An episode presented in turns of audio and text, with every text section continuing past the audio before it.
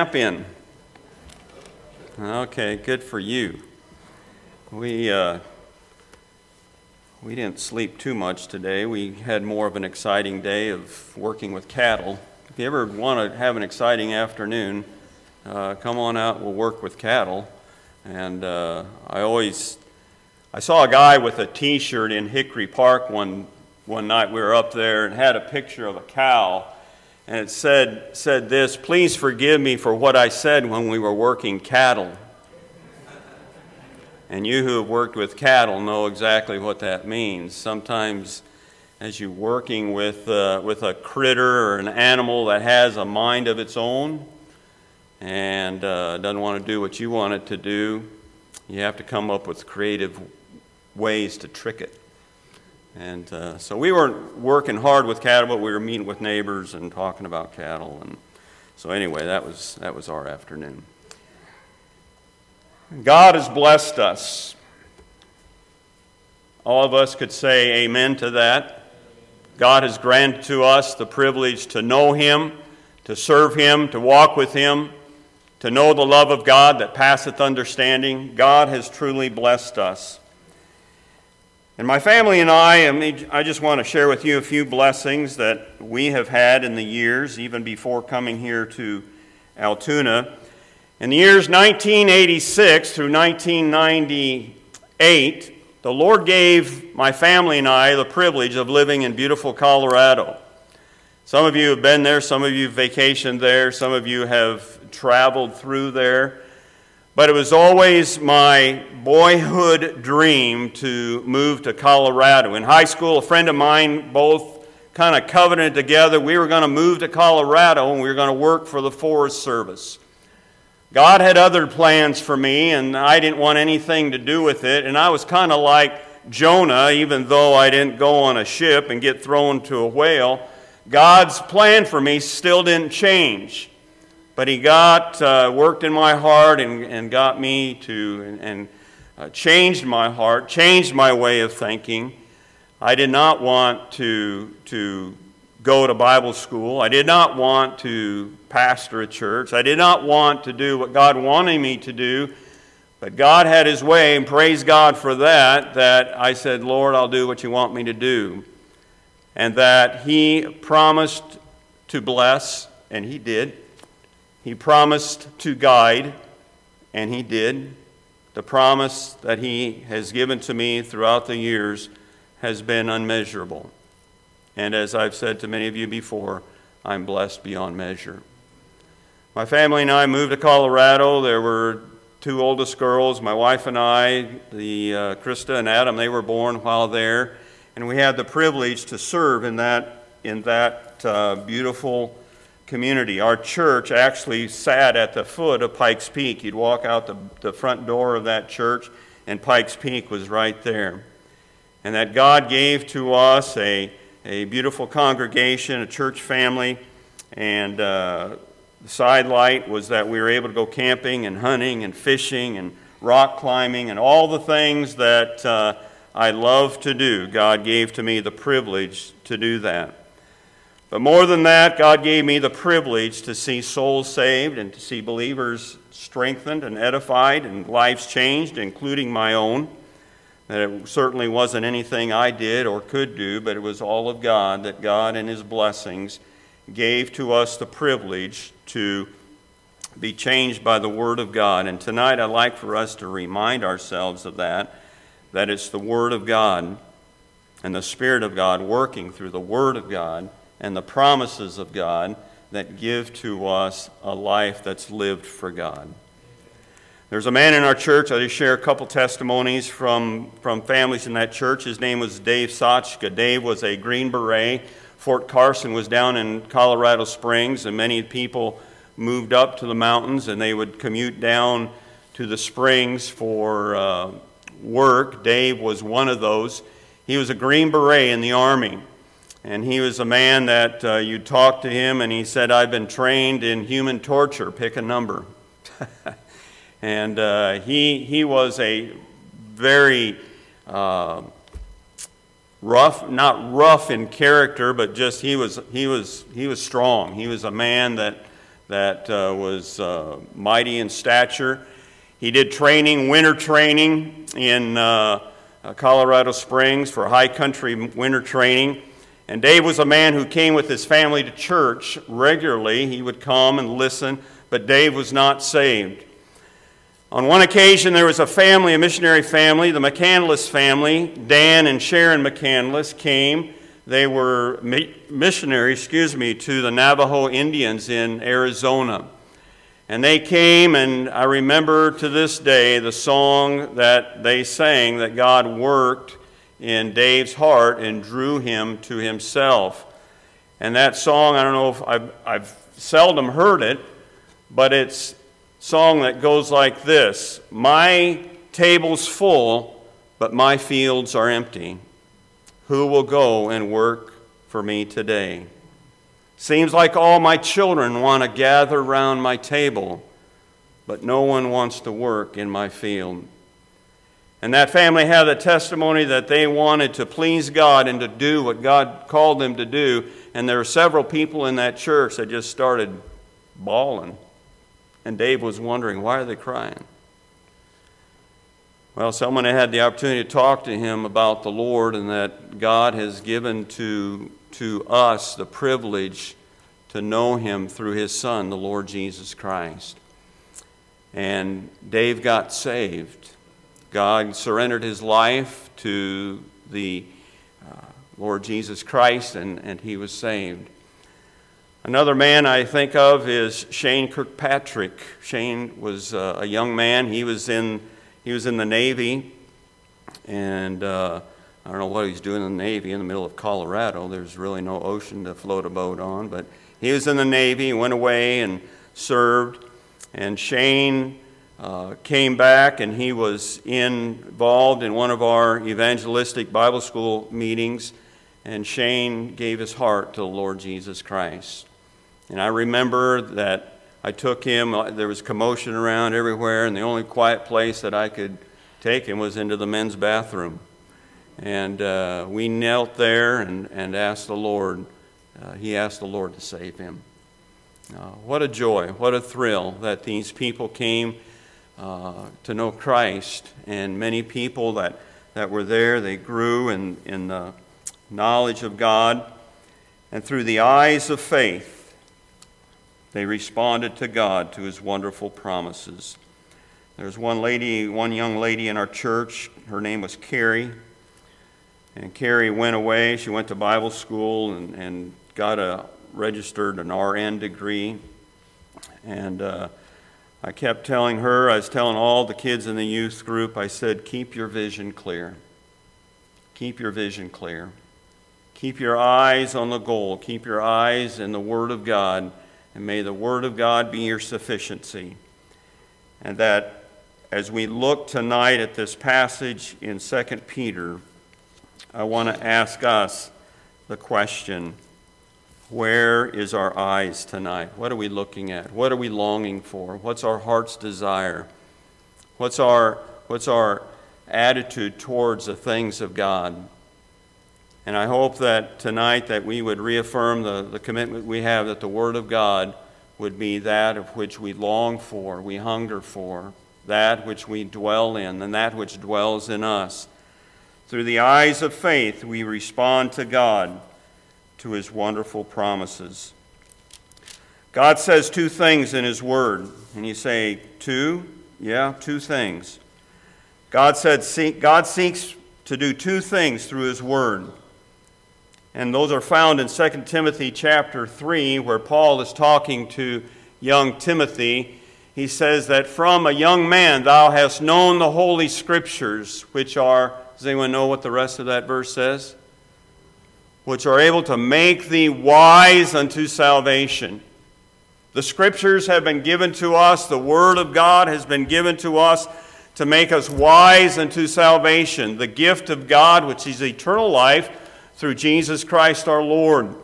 And from Genesis to Revelation, God gives to us his promises that spell out very clearly the plan that God had for a fallen human race that rebelled against God, that God would send his Son to die. From the very beginning, God spoke to the serpent, and he told that serpent that thou shalt bruise the seed of the woman's, uh, you, he, shall, he shall bruise his heel, but he will crush thy head.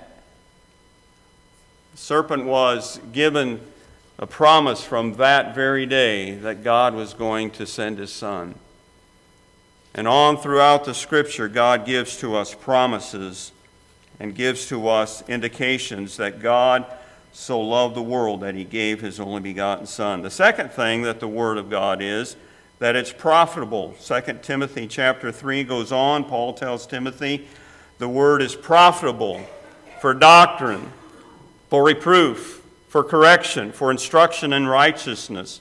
Doctrine is what is right, reproof is what is not right for correction is how to get right, and instruction in righteousness is how to stay right. And Paul said, Timothy, the word of God that you've learned is given to you to, to make you wise unto salvation, but also to grow you, to mature you, to give you instruction in the ways of righteousness. Paul said, Remind yourself of these things, that the man of God might be complete Folks, tonight we need, as we are looking at this passage in 2 Peter, we need to be soaked in the Word of God. The Word of God mean, needs to be that which we bathe ourselves in regularly, not just dripped or trickled with, but that we need to soak ourselves in the Word of God. Colossians chapter 3, verse 16 says, Let the Word of Christ dwell in you richly, seeking and admonishing one another in psalms and hymns and spiritual songs, singing and making grace in your hearts to the Lord. The word dwell means to tabernacle, it means to dwell, it means to be that of which you draw from to make decisions. You realize the Word of God is given to you to make decisions every day that you live? The Word of God is given to you, and the promises of the Word of God are given to you to cling to, to admonish you, to instruct you, to protect you. And as we'll look in this passage just real briefly tonight, that God has given to us the Word of God to sustain us. May we not forget that we have an enemy. We have an enemy that seeks to deceive, to destroy, to convince you that his way is best. The lights are, are glimmering. The promises that Satan gives are enticing, but they will fail. And God says, Beware of those men, those ones that seek to draw you away, seek to lead you astray 2 Peter chapter 3, the promises of God, his word, shall be generally disbelieved. While also in Colorado, I learned the construction trade somewhat. There's a guy in our church that was a builder, and he asked me if I'd help him. I said, I don't know anything about building. He said, Well, I'll teach you. And so I started working with Kendall, and we, we built some houses and, and uh, put together some structures. And that one of the things that I learned about pastoring and building buildings, they're not the same. They're not the same.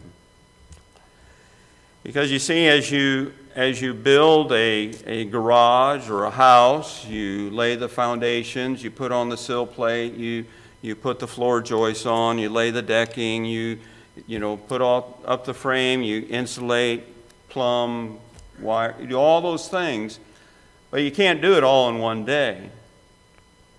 So you lay the foundation, you, you put up certain things, and then you go home, and what do you expect?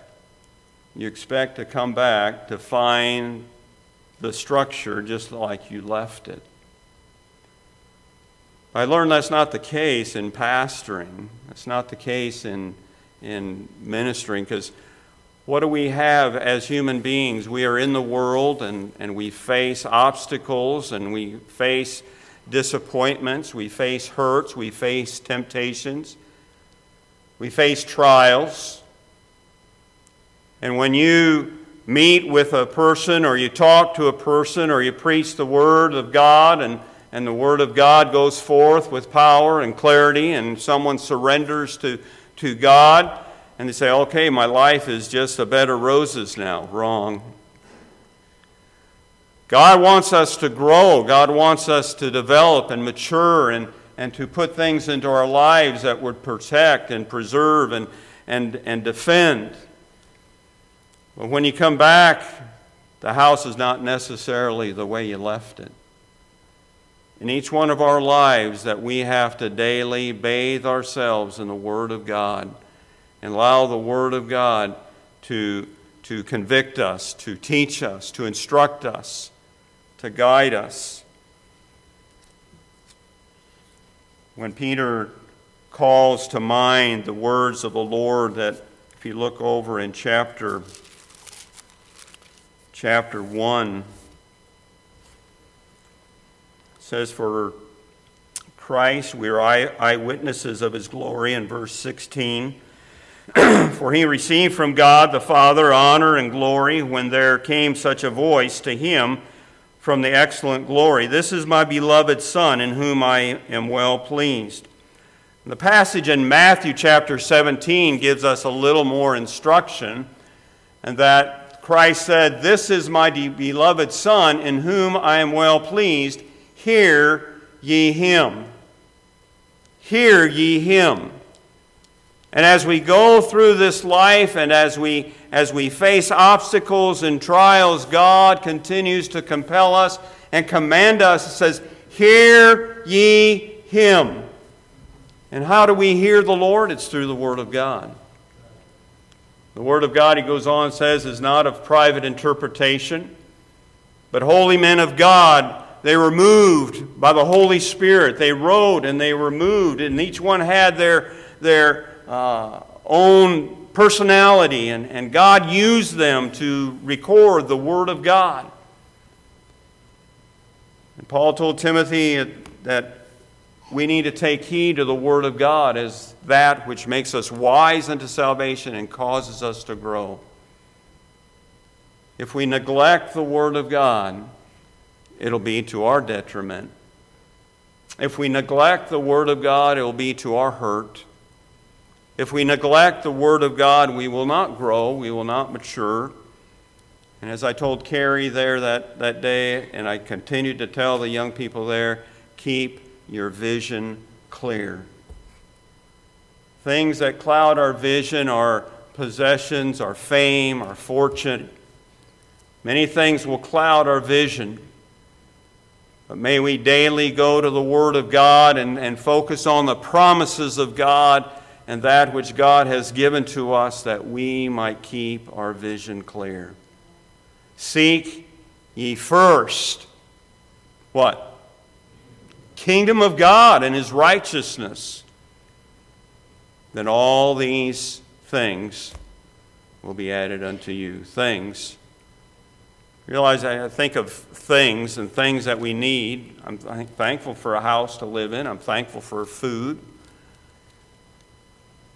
I'm thankful for clothing. I'm thankful for a car to drive. But those are just things. God said, Seek first his kingdom, his righteousness, and depend upon him for all these other things. Hear ye him. In that passage in chapter 2 of 2 Peter, there was two men that are given to us an illustration concerning the Word of God. Number one was Noah. And I'll just mention that Noah was mindful of the promise of God. What was the promise of God? Build an ark. Build an ark, and I'll save you and your family. The promise of God was that He was going, and sometimes, by the way, the promise of God is not what we like to hear. Okay? The promise of God was that He was going to destroy the, the earth. The promise of God was Noah, you build the ark. The promise of God was you take into that ark animals, you take into that ark your wife, your sons, their wives, and I'll spare you. Noah what? He believed God. He responded to the promises of God, and God blessed him. Noah was called a preacher of righteousness.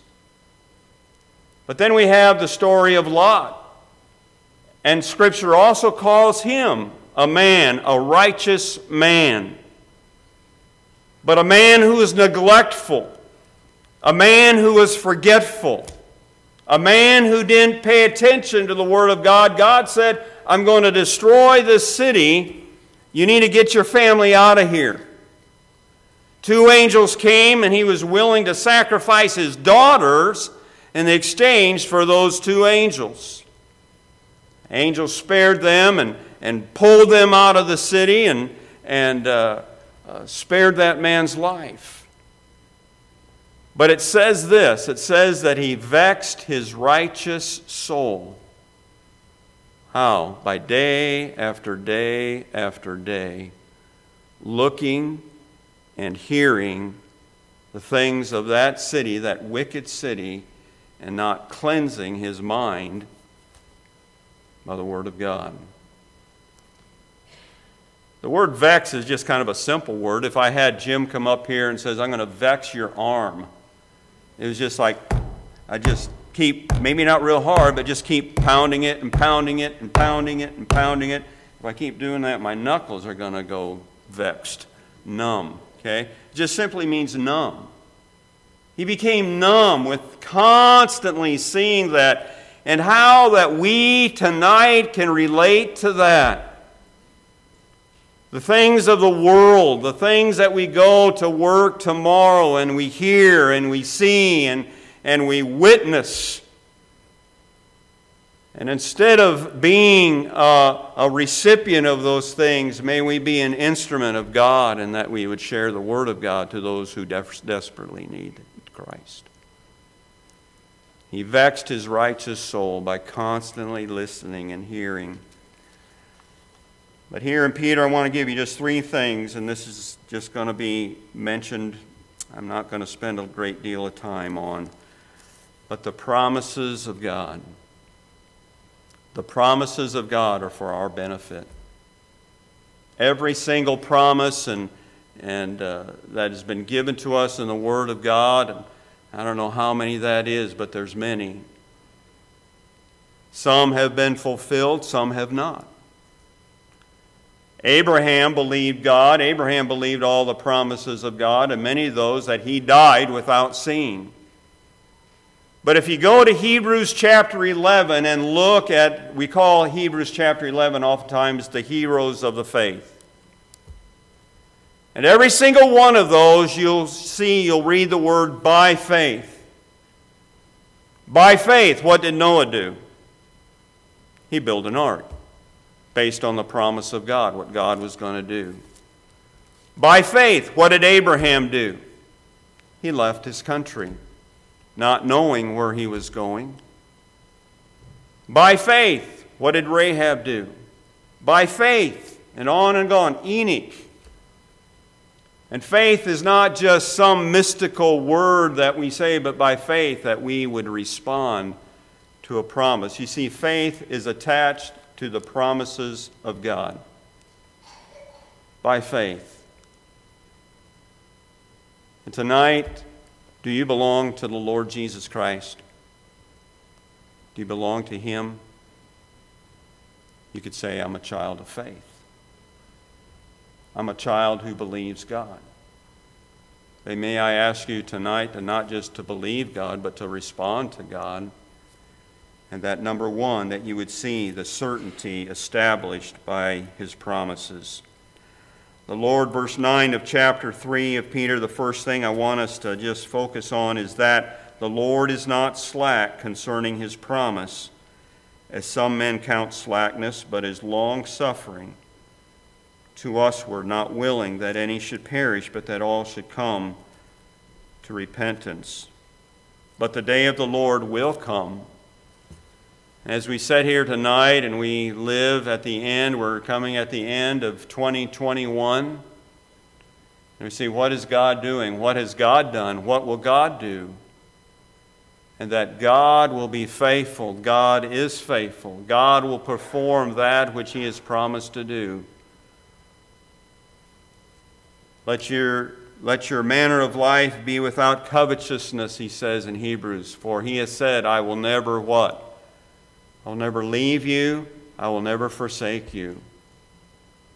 God does not intend to, to leave us, to forsake us, but He intends for us to respond to His promise.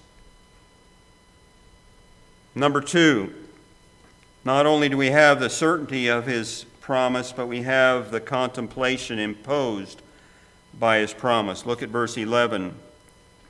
Seeing then that all these things shall be dissolved, what manner of persons ought ye to be? in all holy conversation and godliness, looking for and hastening unto the coming of the day of God, wherein the heavens, being on fire, shall be dissolved, and the elements shall melt with fervent heat. Nevertheless, we, according to his promise, we look. We look for new heavens and a new earth wherein dwelleth righteousness. As we read the scriptures, as we go through the scriptures, and hopefully that is daily, what does that mean to me? Sometimes we get bogged down in the Old Testament. What does that mean to me? Do you realize that every passage of Scripture points us to the cross? The coming of the Lord Jesus Christ, the second coming of Christ in the air. Every passage of Scripture is about Him. And what does the Scripture say in Romans chapter 15? All these things were written that we might, through the patience and the comfort of the Scriptures, that we might have hope. God has given to us His Word that we would have hope. That we would be men and women that realize that we have a King who sent his Son, and his name is Emmanuel, God with us. And that little babe in the manger, that as I remember Lyle, you sharing with us, wrapped in grave clothes. The picture that Jesus was born to die. And on that day, on the cross of Calvary, the innocent died, the guilty went free. That's the grace of God. That's the mercy of God. That God would send his Son, born of a woman, born under the law, to redeem them that were under the law, that we might receive the adoption of sons. I was talking with James yesterday at the men's prayer breakfast. And he was talking about dowry and, and the giving of 75 cows for a wife to purchase or to, to give to her, to her husband for a dowry. And my mind automatically went back what did God pay for me? What did God lay down for me? his dear Son, Jesus Christ. And as I contemplate that, that one day he is coming again to receive me unto himself, that where he is, there I may be also.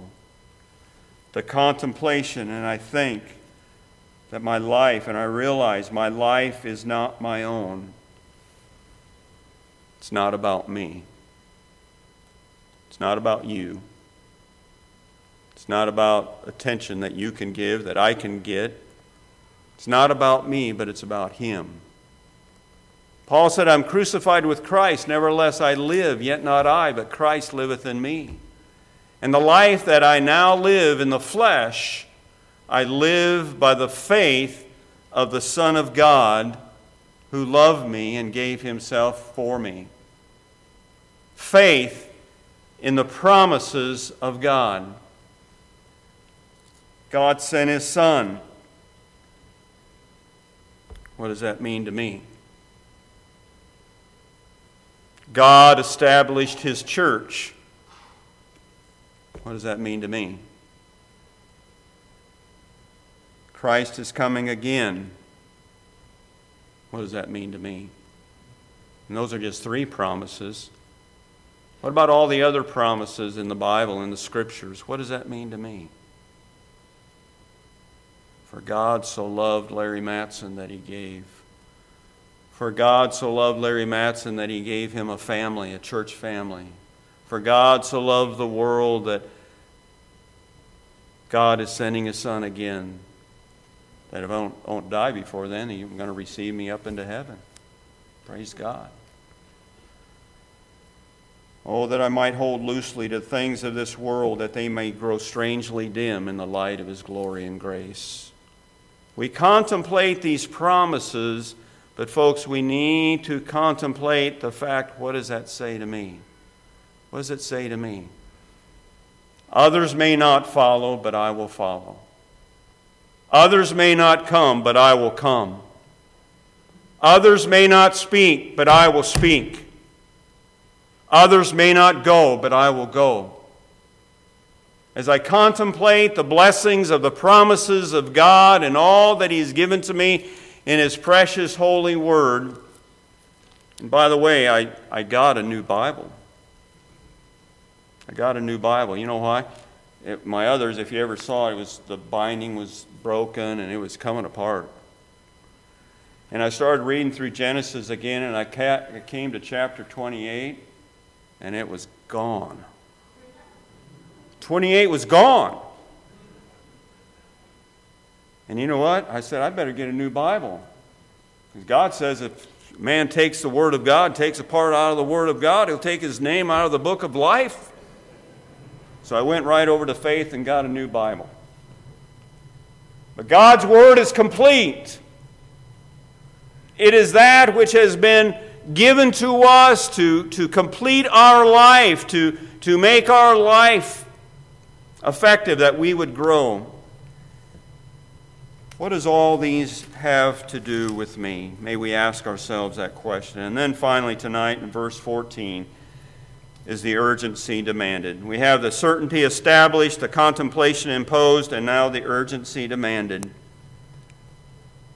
Wherefore, beloved, seeing that ye look for such things, be diligent that ye may be found in him in peace, without spot and blemish. Found of him in peace. If you read back in Isaiah chapter 9, it says that the people that walked in darkness have seen a great light. It says that unto us a child is born Unto us a son is given. And the government shall be upon his shoulder, and his name shall be called Wonderful Counselor, the Mighty God, the Everlasting Father, the Prince of Peace. Of his government there shall be no end. As He has established it and ordains it There'll be no end to it. Praise God. Praise God from whom all blessings flow, that we're a child of the King, that we are a child of His birthing us. Like the woman at the well, I was seeking for things that could not satisfy. Then I heard my master speaking, Come and draw from the well that never shall run dry. And may we tonight draw from the Word of God, the Word of God that would bathe us, that would cleanse us, that we would not just allow us, allow the Word of God to drip on us, but that we would actually bathe ourselves in the Word of God daily. Tonight, do you belong to the King? Are you a child of His love? He says He'll never forsake His own. Do you know Him? Tonight, He wants you to walk with Him. In the very last verse of Peter, 2 Peter 3, it says, But grow in grace and in the knowledge of our Lord Jesus Christ. To him be glory both now and forever. Amen.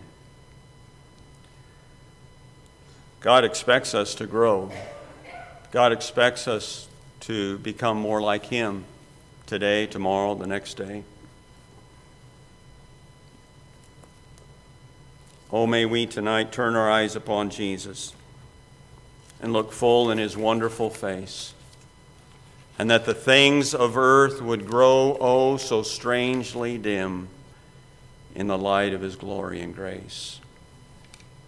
Grow in grace, he says, and in the knowledge of the Lord Jesus Christ. You see, when we come together and meet together and hear the Word of God together, and when we read the Word of God by ourselves, when we study God's Word, it's not just, it's not a pep talk, okay? It's an opportunity that we have to know our God, to know Him in His fullness, in His completeness, in His sufficiency and that we would say to God, God, thank you for being faithful to me. In Daniel chapter 11, speaks of those people going through the tribulation period. It says, But those who do know their God shall be strong. Those that do know their God shall be strong. They shall do exploits. They shall be, do wonders for Him. And it's not that we come and just need to be, you know, pepped up. No, we need to know God. For to whom to know is life everlasting. May God use His word tonight to instruct us, to protect us, to fortify us, and to realize that we live in a wicked and perverse nation. But He says that may ye shine as lights. May ye shine as lights God has given to us peace, the hope of God that brings that peace. And may we ask Him to use us. Use us tomorrow. Use us in the days to come. And may we look to the Word of God with the eye of faith in responding to the promises of God. Todd.